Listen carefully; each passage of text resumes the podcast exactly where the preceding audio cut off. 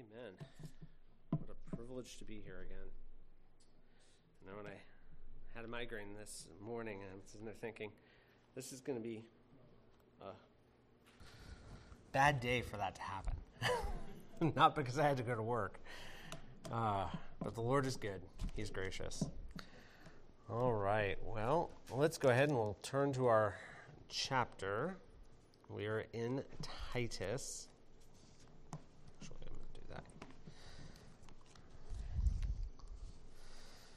Okay.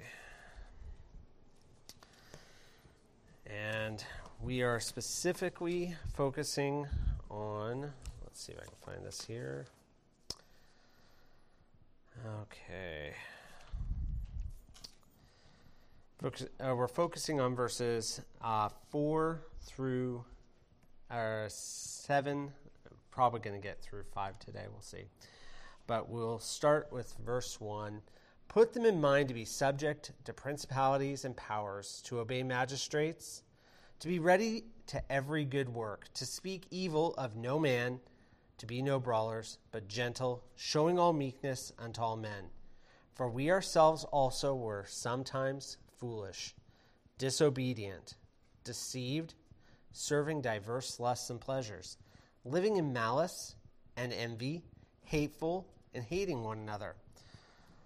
But after that, the kindness and love of God, our Savior, toward man appeared, not by works of righteousness, which we have done, but according to his mercy, he saved us, by the washing of regeneration and renewing of the Holy Ghost, which he shed on us abundantly through Jesus Christ, our Savior, that being justified by his grace, we should be made heirs according to the hope of eternal life. Let's pray. God, our dear Heavenly Father, what a privilege, Lord, to call you our Father. And Lord, to know, Lord, that you loved us in a time when we were unlovely. And Lord, as we look at this tonight, Lord, I pray that each one of us, Lord, would be, Lord, uh, just have an attitude of praise and humility, Lord, as we look back, Lord, at that time in our lives when we cried out to you, realizing our utter despair.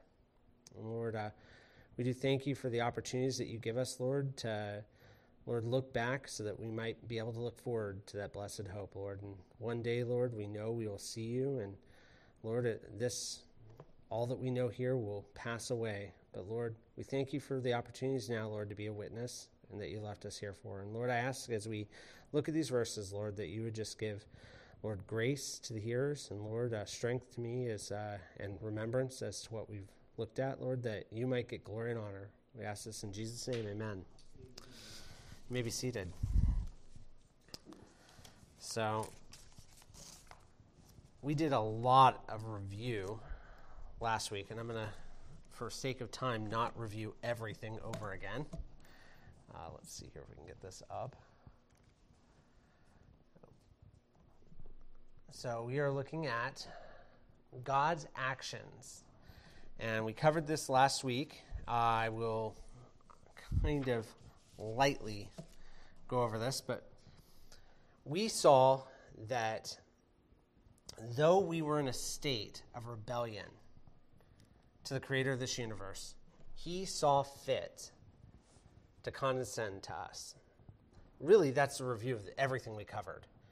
Not one of us can claim we didn't know or we, you know, that we were somehow guiltless of this. Every single one of us were brought to the foot of the cross the exact same way.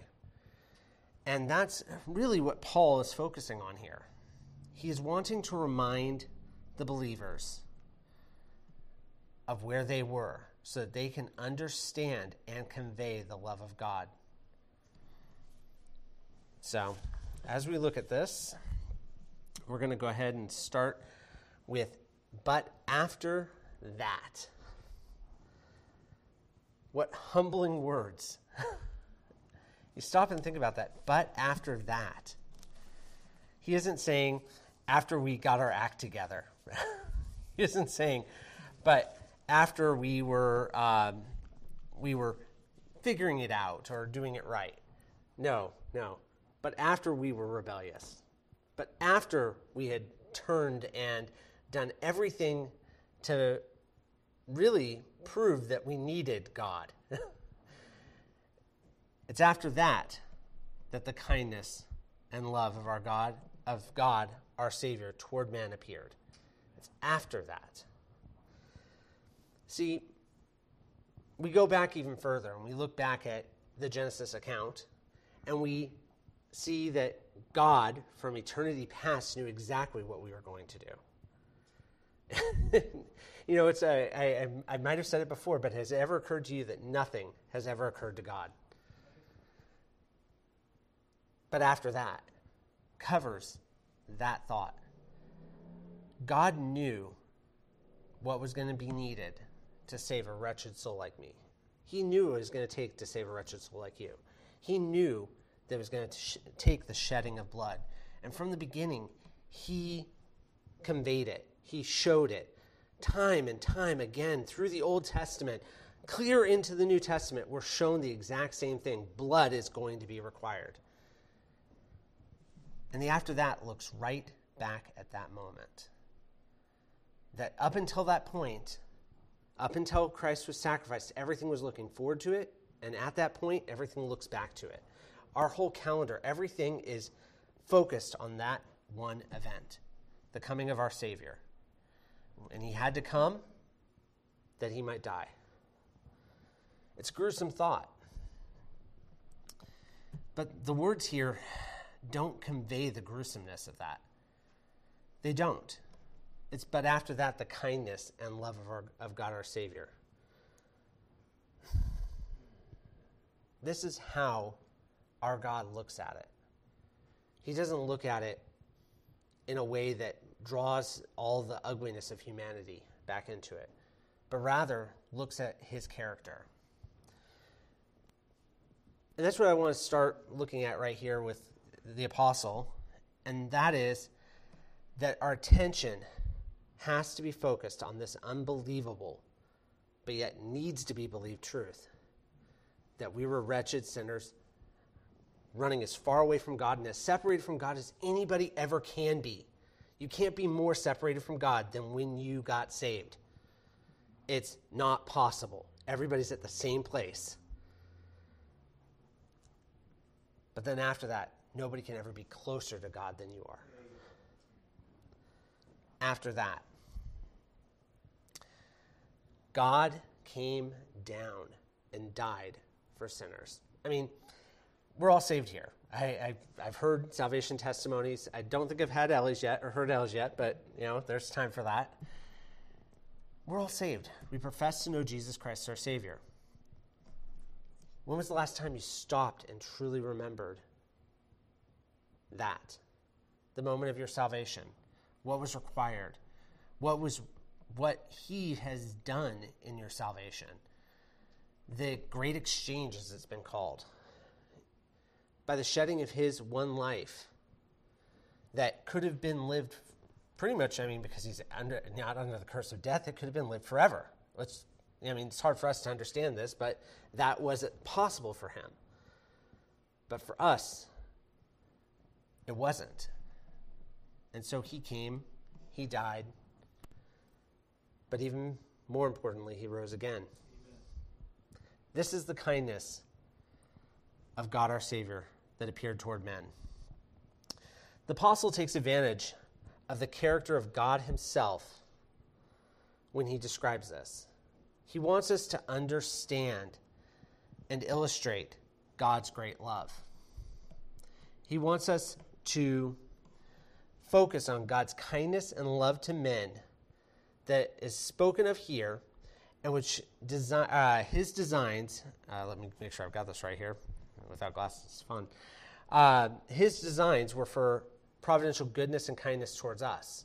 He wanted to show his love in the only way that could truly transform us. Without Christ's sacrifice, we were going to be eternally separated from God. And he knew that the only way for that to be reconciled, to be repaired, to be in the state that it was before the transgression, before the fall, was going to take his dear son.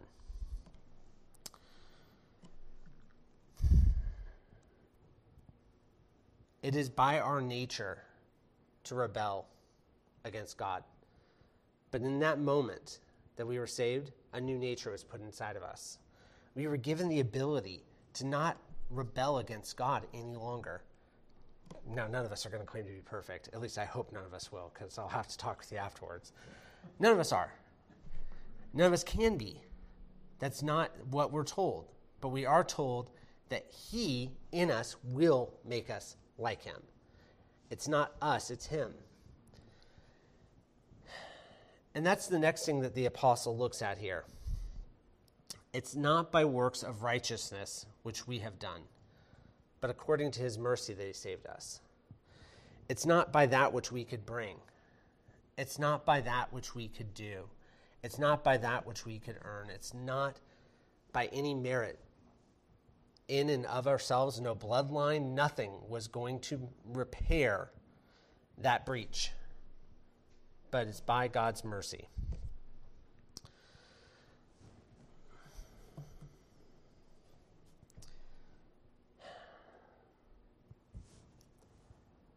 Let's see here if I can. God gives us a seal, a promise, an understanding that we can always look to to know for sure that we are saved. And that's that His Holy Spirit resides within us there are so many different teachings on the Holy Spirit. And I'm going to encourage you don't go listen to men about the Holy Spirit. Listen to the Holy Spirit about the Holy Spirit. He tells you in His Word, He says that the Holy Spirit resides in you and draws you to Christ. It, draw, it draws you, He draws you to obey, He draws you to be a new creature, He draws you toward God. Holy Spirit doesn't lead you towards nonsense. He doesn't lead you to speak in tongues. I'm going to preach that right here and say that. That's not how God works, unless those tongues happen to be the tongues of men so that they can understand and get saved. That's biblical. But the Holy Spirit does do something for us, and that is that He speaks to us of God's salvation and tells us that we are a child of God. What a precious thing for God to give us a, a comforter, Amen. greater than a friend, closer than a brother, that constantly reminds us in our state of reprobateness. Can't call it anything else. That we are a child of God. And not because of our own works, not because of anything else, but because the Holy Spirit is renewing us. Now, the Bible tells us how that happens, and it is through His Word. His Word will renew us. The Holy Spirit doesn't use something outside of God's Word to, to renew you. As we study God's Word, as we grow in God's Word, we understand our Father better, and the Holy Spirit will bring that to remembrance to us. This is that relationship that the Holy Spirit has with men, and that is that He is a comforter using God's words. Just as Jesus, when he was present, was a comforter because God's words were being preached, they knew that, and he said someone greater was going to be there in that. And I mean, that's hard for us to believe as well. but because of the work of the Holy Spirit, we were going to be able to live the Christian life. It says here in our text, which he shed abroad or shed on us abundantly through Jesus Christ our Savior the Holy Spirit came because of Jesus Christ and his sacrifice. It's a simple thought. This isn't, um, I'm not going to be preaching anything here that you are not familiar with. At least I hope I'm not going to. I want to reinforce that which we've already know. The Apostle Paul did the same thing when he wrote this to Titus. I have no doubt Titus knew this. I have no doubt that Titus's listeners knew this. Now, why would he do it? Well, for the same reason that we need it. We need to be reminded. Yes, we have this idea that what we can do for God somehow has more merit than what he did for us. I don't, I'm not going to apologize for that. We do. We have this thought that somehow we can bring more to the table than Jesus Christ's sacrifice. That's why there are many men who don't turn to Jesus Christ. That's why people don't do that, because they think that they can inherit eternal life some other means, by some other way. But it's not by works of righteousness which we have done, but it's by his mercy. Pastor has said it before. You got to get somebody lost before you can get them saved. You have to you have to repent of your good works as much as your bad. You can't be looking to Jesus plus anything else. Somebody once said, it's, Jesus plus anything is nothing. Jesus plus nothing is everything. Amen. There's so much truth in that simple equation. We can't add anything to Jesus Christ and his sacrifice because we take away when we do. All we bring is a negative. It's not by works of righteousness which we have done. I'm going to be going back and forth as we go through this. There's a quite a bit to cover. There are many works that people do trying to be religious. It doesn't make this passage is not a reminder that religious works aren't good. It's a reminder that religious works don't save.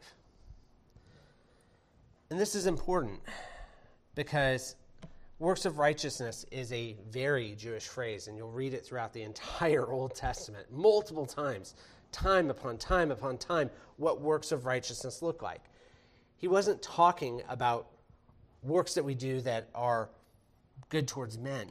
These are works that specifically were done towards God. So he's reminding the Jewish audience here, specifically, that even the things that we do for God with a religious intent, with a fervor, that's not how a man gets saved. Now, granted, can we still read this and, and read all of our good works as in things we do towards others, you know, glass of water and things like that, you know, like the Bible, Revelation says? Sure, we can read it that way. But he's specifically calling out those religious deeds, those things which we attach more merit to because we did them for God. It doesn't matter how much we wanted for those to be righteous. Unless it was the Holy Spirit working in us to do it, they have no eternal value. They might have earthly value, they might have temporal value. I'm not taking away from that. It's still good to help people. But eternal value is found in that which the Holy Spirit does within us. And the Apostle Paul is drawing us to this thought because everything else he's going to build on as we come to the end of this is going to be based on this key thought here at the beginning.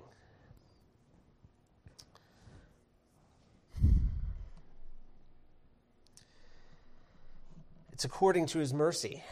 The mercy of God is natural and essential to him. God is mercy.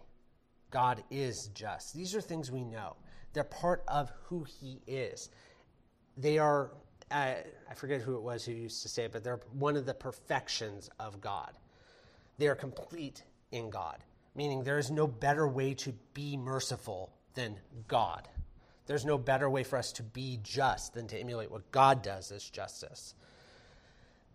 These are attributes that define God for the human mind. He has absolute mercy, is another way of saying that or thinking about it. There's no greater mercy outside of God. God offers this mercy from his sovereignty and freedom. He offers it. He is not constrained to give us mercy. No actions we do, no th- nothing we can imagine, no words we can say can stir up more mercy from God than that which he had from eternity past for us. That's a concept that's really hard for us to grasp because we start with everything having cause and action. So something happens and then something else happens. So if you want to go with that thought, the mercy happened, then the need for the mercy came. it's backwards the way we think, but that's how God is. He knows the beginning from the end. It, it's all the same to him, is another way of thinking that. He knew, and there is no more or less mercy in this universe than what is needed for his creatures. It's another way of looking at it. He didn't create more. It's just what is needed is present. He's a God of order. So, with that, it's not like our directions and the things we do cause him to show that mercy towards us. And the Apostle Paul wants us to understand this concept that the mercy was there from the beginning. But now, the applying of the mercy comes down to the creature. This is we have to accept it. We teach this whenever we go out and we, we share the gospel. We tell people that unless you accept the gift, you're not able to be saved. If I hold out a $100 bill and you don't grab it, the $100 bill still stays with me. You receive it, and now it's yours. God's mercy is the same way. Now, that doesn't mean that there aren't general mercies shown on the whole world. That's not what we're talking about. We're not talking about the rain that falls on the just and the unjust. We're not talking about uh, the mercy that he didn't decide to fold the whole thing up at the beginning, well within his ability and power, which is also unfathomable to me, and that, that will lead to a rabbit hole. But God loves us so much that he made provision for everything from the beginning in his son. And the Apostle Paul is taking us to that moment and reminding us that according to his mercy, he saved us. In such simple words, yet so much truth is carried by the washing of regeneration and the renewing of the Holy Ghost, which he shed on us abundantly through Jesus Christ our Savior that being justified by his grace, we should be made heirs according to the hope of eternal life. Wow.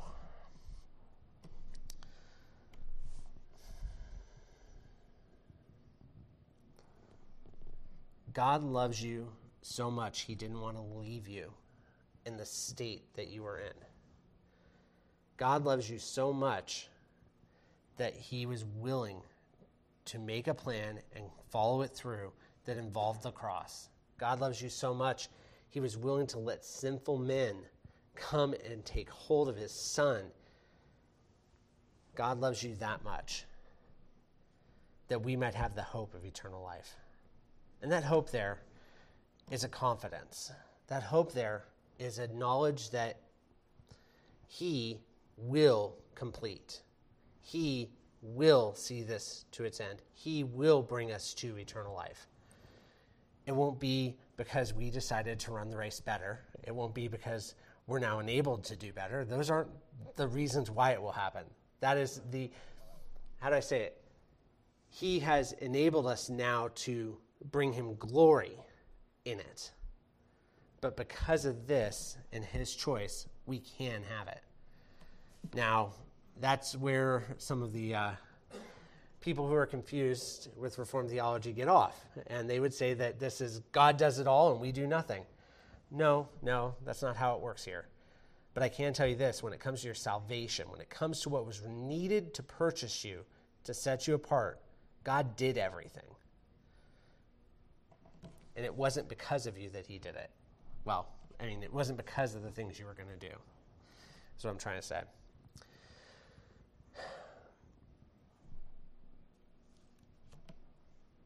we needed and we need to be regenerated. We need to be people that can bring God glory. This world needs to see that. This washing, it, I'm always reminded when I read this section of a lighthouse every single time.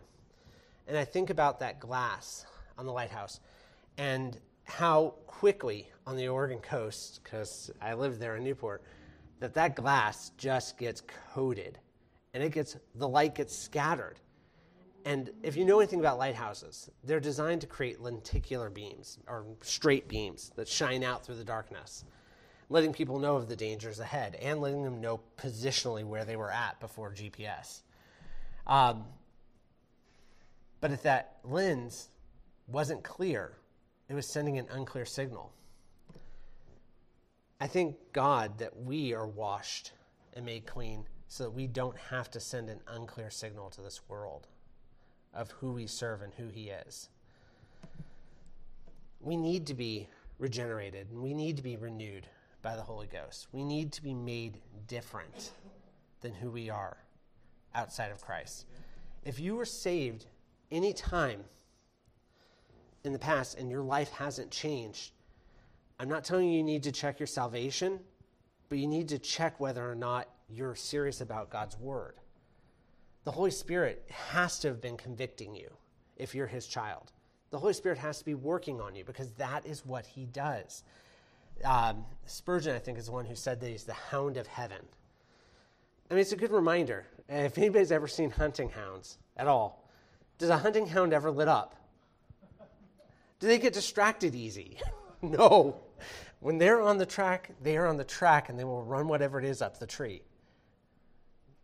God's just like that with us. His Holy Spirit keeps after us and draws us to that relationship because He has a purpose. And we're told that. I didn't note this down, it's outside of my notes. But we're told that He wants to make us in the likeness of Jesus Christ. So, in fact, He says that He will do that. That's pretty certain words coming from God. And as we know, that means it's going to happen. We, we could take it to the bank, as I've heard preachers say. There's no doubt that God is going to change us to the image of his dear son. The sooner we're willing to get on with God's program, the better. More people will get to know Jesus Christ through our lives. Less heartache will be in our lives. What a wonderful thing to be saved young or be raised in a family that knows Jesus Christ, that goes to a, a Bible believing, especially Baptist church and I say that because Baptists are very focused on doctrine, on growth, on the word being preached faithfully. What a wonderful thing because you can avoid heartaches in your life that so much of this world's gone through. Pastor could share about his life up until he got saved. I was saved young. Everything I did wrong was after I got saved. And I wish I could take those things back. I do.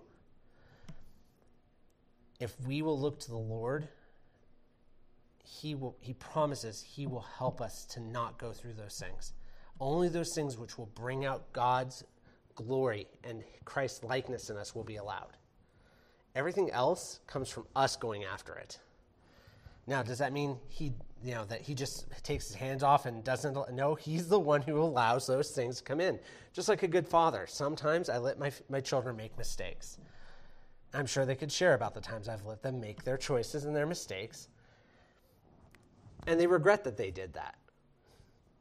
But like a good father, I also don't let them do it without knowledge, without reminding. He lets us go through things, but it's only, it's not to break us, but it is to bring us closer to Him, to put more trust, more faith in Him and the work He's doing in us.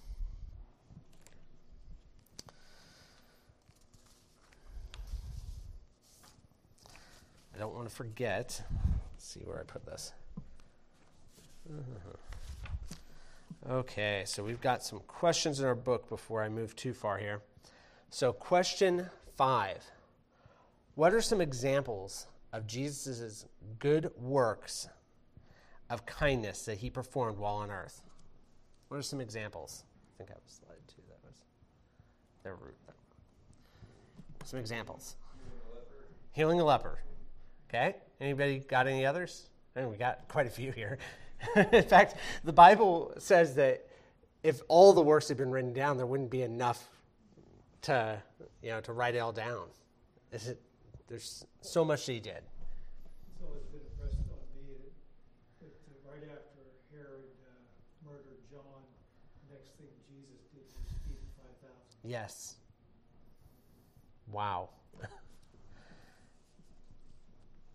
He knew he would see his dear friend again. But yes, he fed the 5,000. That's an amazing miracle in it. I'm not going to preach on, on that right now, but yes, it's uh, just amazing. God didn't need five loaves and fishes. He could have created every bit of it without those, but he used the faithfulness of a, of a child. How cool. that's what he does. He uses us. Same thing, absolutely. How about he paid taxes with money from a fish? he knows and he cares and he knows what our needs are. He's amazing. What can we say? All right. How do you feel when someone says that he loves you, but his actions towards you scream that he doesn't? How does that make you feel? Anybody have a friend like that? Et tu, Brute? No. no? Well, I can say personally, it makes me feel awful. I've had a friend that, you know, out one side of his mouth, he was saying that he loves, he cares for our relationship, and yet everywhere, everything that was going on showed the exact opposite. One of the things that it does for us is it causes separation. At least it did with me and my friend. I tried, but ultimately, it's hard to be around somebody that is against you. How can two walk together except they be agreed? It's a simple concept. Anybody else on that, or Anybody? okay? I think when, after I, after I got saved, I learned that the friends I had in the world that wasn't really friendship. Yes. More of a selfish thing on both parts, my part as well. Yes. And uh, knowing God just makes a difference. Absolutely. I have, since I've been saved, I've had friends that are based on that relationship with Jesus Christ, and it's a night and day difference. I can't say they've all been perfect, but I can say it's way different. I have friends, you know, like these missionaries when I went to go visit the Wilhites. I didn't know them, I didn't know him from Adam, but yet in the time we were there, we had that closeness and that fellowship, that kinship that comes from our relationship with Jesus Christ. There's no relationship closer other than that which we have with the Holy Spirit and with God and Jesus, because they are one. All right, why is it wrong to determine whether or not God loves you based on whether or not he brings about beneficial circumstances on your behalf? Why is it wrong to determine whether or not God loves you based on whether or not he brings about beneficial circumstances on your behalf? I kind of covered this in this, so it should be easy, but anybody? That's kind of assuming that we're smart enough to know what's actually beneficial for us. Amen. Are we smart enough to know what's best for us? Any parent can say, no, we're not. We think we are, and we could, we could say that some things might be beneficial for a time, but God knows what's best. There's a, it's an interesting thought to think of good, better, and best. And we're given that analogy in the Bible that some things in life are good, but a lot of things are better, and even yet, some things are best. And it's always best to go after what God wants us to go after, or how God would have us to go after. You know, it's that, that uh, discussion we could talk about, like money. Okay, so is it best for everybody to have enough money to be able to make it through and do everything that they need to do and pay off all their debts and stuff? In a human reasoning, we would say that would be best because then nobody has any debts or anything. But God might know better about you and that that money would separate you from God in your actions and your thoughts. And so he knows what's better. He knows the best choice for you, and so he might reserve for you not to have that. See, we don't know ourselves as we ought to know ourselves. The heart is desperately wicked above all things, and who can know it? That actually has an answer. Who's the answer? God knows our heart, and He knows it intimately. You cannot lie to God.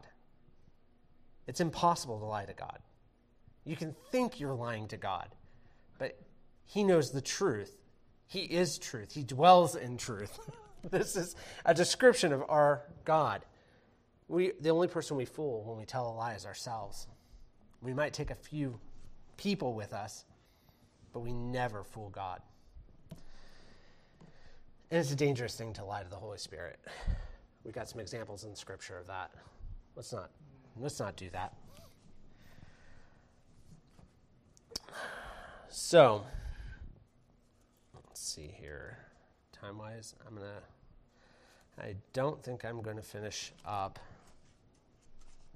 past five. Uh, we've covered most of five through seven, uh, but I have a little bit more I'd like to speak on about uh, six and seven. I think what we're to do time wise.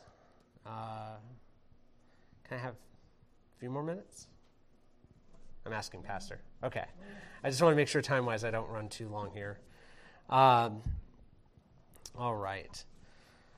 So then we'll come back to that. Um,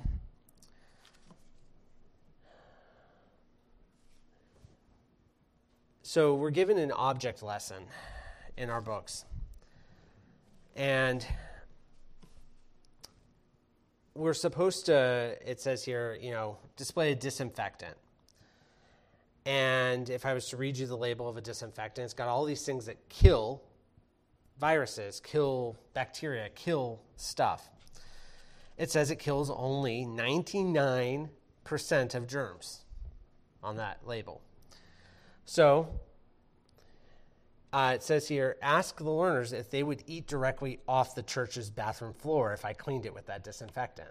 How many of us would, other than Levi? Sorry. How many? No? No? It's, a, it's an argument I've had with my kids about this. So if I was to tell you that I bake brownies, but in those brownies is something really disgusting, I'll let you fill that in. But there's something in those brownies that you don't want to put in your body. But I say it's only the smallest portion of it is mixed into those brownies. How many of you would go and just eat the brownies? Other than Levi, whose hand I knew would go up. we wouldn't. See, our sins are like that. They taint everything. They the littlest sin gets in and it, it will create the worst ends. And that's why we need a Savior who can cleanse us thoroughly. That's why we need a Holy Spirit that indwells us. Because without His Holy Spirit doing that, our sins would take us again, they would destroy us. Because, you know, like the Apostle Paul said, who can save me from this body of death? That's another rhetorical question. And he answers it I thank God through Christ Jesus. Our sins want nothing more than to separate us from God. Even after you're saved, that old man still hangs on. Because sins are pleasurable for a season.